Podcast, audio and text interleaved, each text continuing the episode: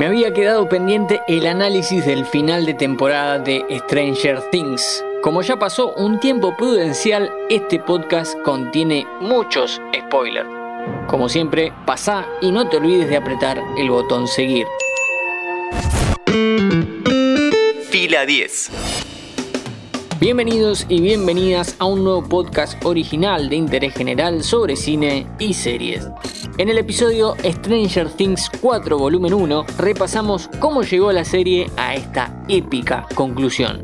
Con una quinta temporada en las primeras instancias de escritura, nos queda repasar el final más grande y metalero que tuvo una serie de Netflix en su historia. En la temporada 4 tuvimos que seguir las aventuras de distintos grupos. El equipo Rusia, encargado de salvar a Hopper y matar a varios bichos. El equipo California, encargado de salvar a Eleven y fumar cosas en una camioneta. Y el equipo Hawkins, el mejor, el más entretenido, el que hizo avanzar a la trama y el que luchó contra un villano imponente mientras otros andaban desentendidos de todo. Pero, ¿cuál es el tema de la temporada?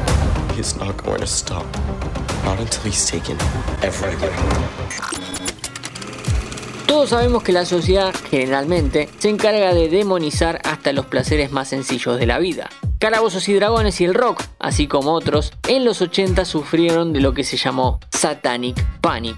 Básicamente, un grupo de militantes católicos, cuando no, condenando las actividades culturales de los jóvenes por utilizar símbolos, figuras y hasta palabras relacionadas con el demonio.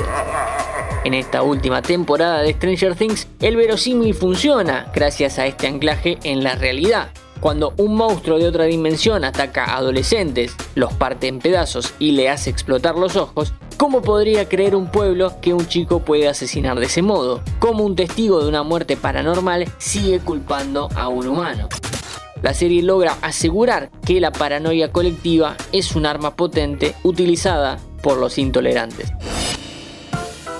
Esto del Satanic Panic se ve reflejado en la figura de Eddie Manson, el personaje que se robó la atención de todos y todas. Si vamos a hablar de él, que suene metálica.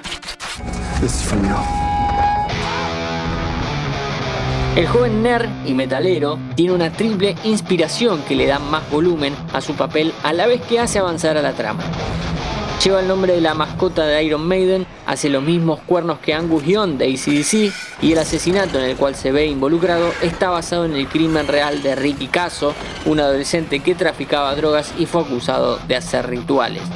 Eddie fue por escándalo el mejor personaje de esta temporada. Su sacrificio en el final fue un dolor inmenso. Quizás fue una muestra más de que los hermanos Duffer, los creadores de la serie, muchas veces escriben mejor a los personajes secundarios que a los principales. Además de ser el más querido, también fue el que tuvo la mejor secuencia. Claro, la de Master of Puppet de Metallica.